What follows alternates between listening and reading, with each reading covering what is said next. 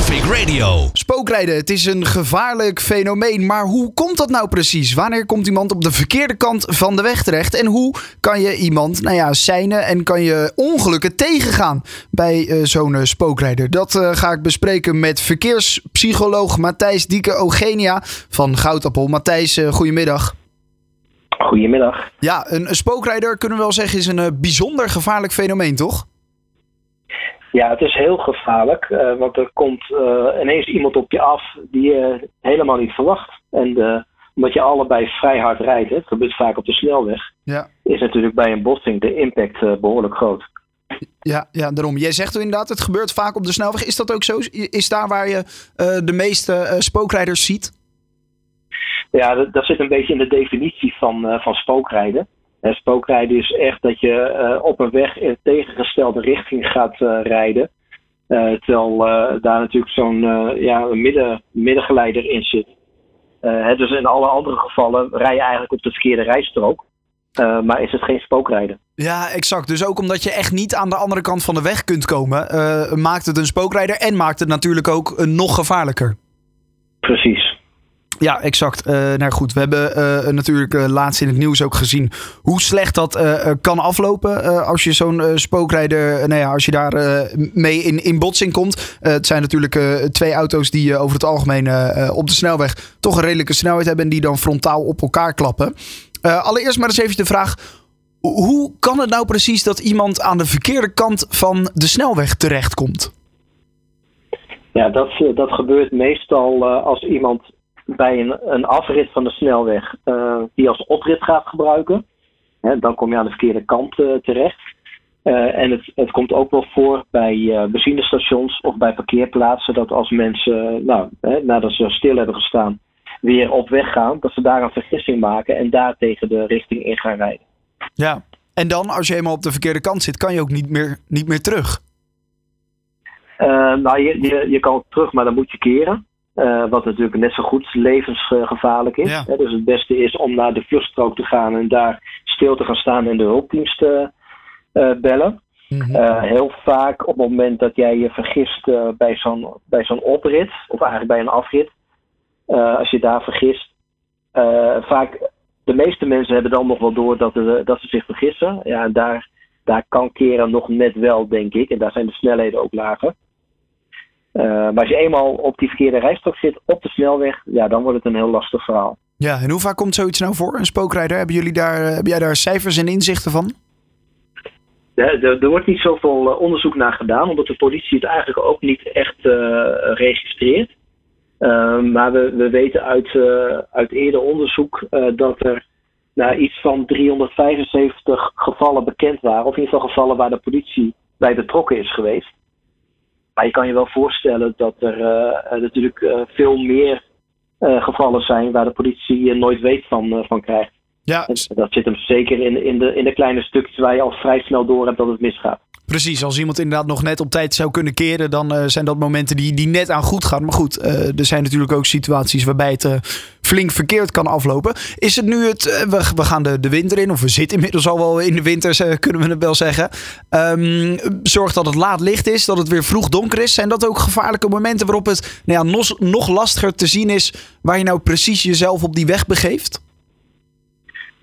Uh, deels wel. He, wat, uh, wat, we weten is dat uh, een groot deel, het, het, overgrote deel van, de, van het spookrijden gebeurt in de avonduren, he, als, het, als het donker is. Ja. Um, ja, dat heeft met twee dingen te maken. Is dat het in de avond, bij, bij, donker inderdaad, soms wat moeilijker te zien is waar je moet rijden.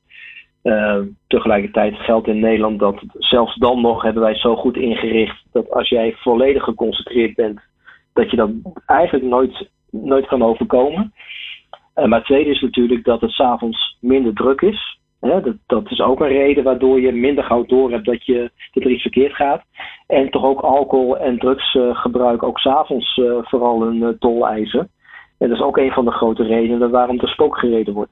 Ja, ja inderdaad. Um, je, je zegt al, over het algemeen zijn de Nederlandse wegen zo ingericht dat je bijna niet, dat je een, nou ja, als voorbeeld een hele scherpe bocht moet maken. Wil je ineens linksom een, een afrit, nou ja, pakken, wat voor jou dan dus als oprit, die jij als oprit gebruikt. De wegen zijn eigenlijk zo ingericht dat je bijna niet spook kan rijden. Wat, wat zou er nog extra gedaan kunnen worden om dit, nou ja, tegen te gaan? Ja, niet zo heel veel. Hmm. Um, Rijkswaterstaat heeft het wat dat betreft goed voor elkaar en uh, controleert er ook heel veel op. Dus dat is heel positief.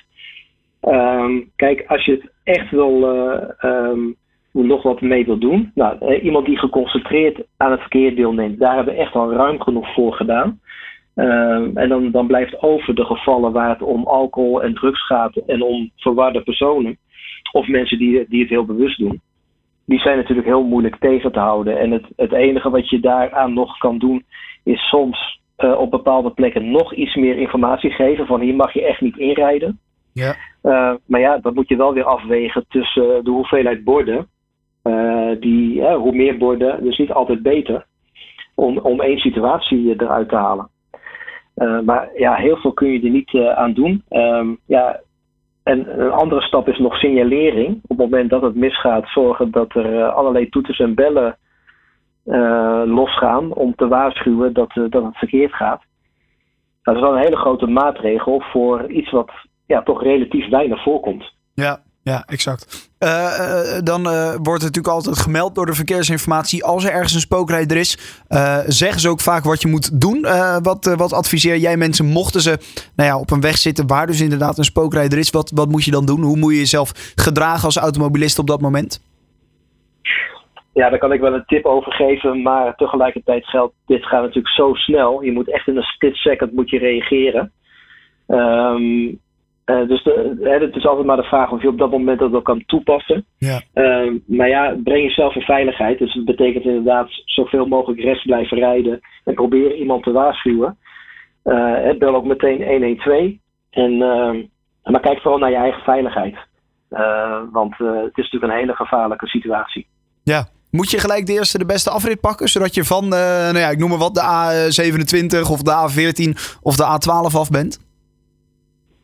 Als je aan het spookrijden bent. Nee, als je, als, je, als je tegenkomt. Precies, als je, als je inderdaad uh, nou ja, via de verkeersinformatie hoort dat er op jouw snelweg waar je rijdt een spookrijder is. Moet je dan uh, de eerste de beste afslag uh, pakken? Of nou ja, stil gaan staan bij een benzinestation. Dat lijkt me misschien wel een inkoppertje. Nou ja, dat is helemaal geen gek idee. kijk, het gaat om je eigen veiligheid. Um, ik zou zeker voorzorgsmaatregelen nemen. Kijk, iemand die jou op de snelweg tegemoet komt die aan het spookrijden is uh, en, en al zo ver is hè, dat hij ook echt op dat deel al rijdt, daar is wat mee, de, mee aan de hand. En dat, daar kun je nooit voorspellen wat er gebeurt.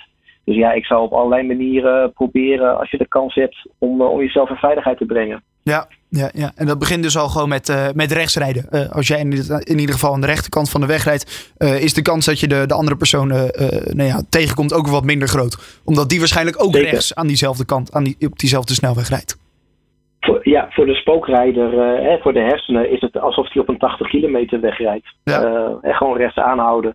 En als mensen dan met de lampen knipperen, denk je, nou, een van mijn koplampen is kapot. Maar je hersenen denken eigenlijk van, nou, dit is, dit is gewoon een 80 kilometer weg. Dus, de, hè, dus er komt ook heel weinig informatie op dat moment binnen dat je eigenlijk verkeerd zit. Ja, dat is natuurlijk het lastige. Uh, goed, uh, Matthijs Dico Eugenia, uh, um, verkeerspsycholoog van Goudappel. dankjewel in ieder geval en bedankt voor de informatie en het delen daarvan. Graag gedaan. Traffic Radio.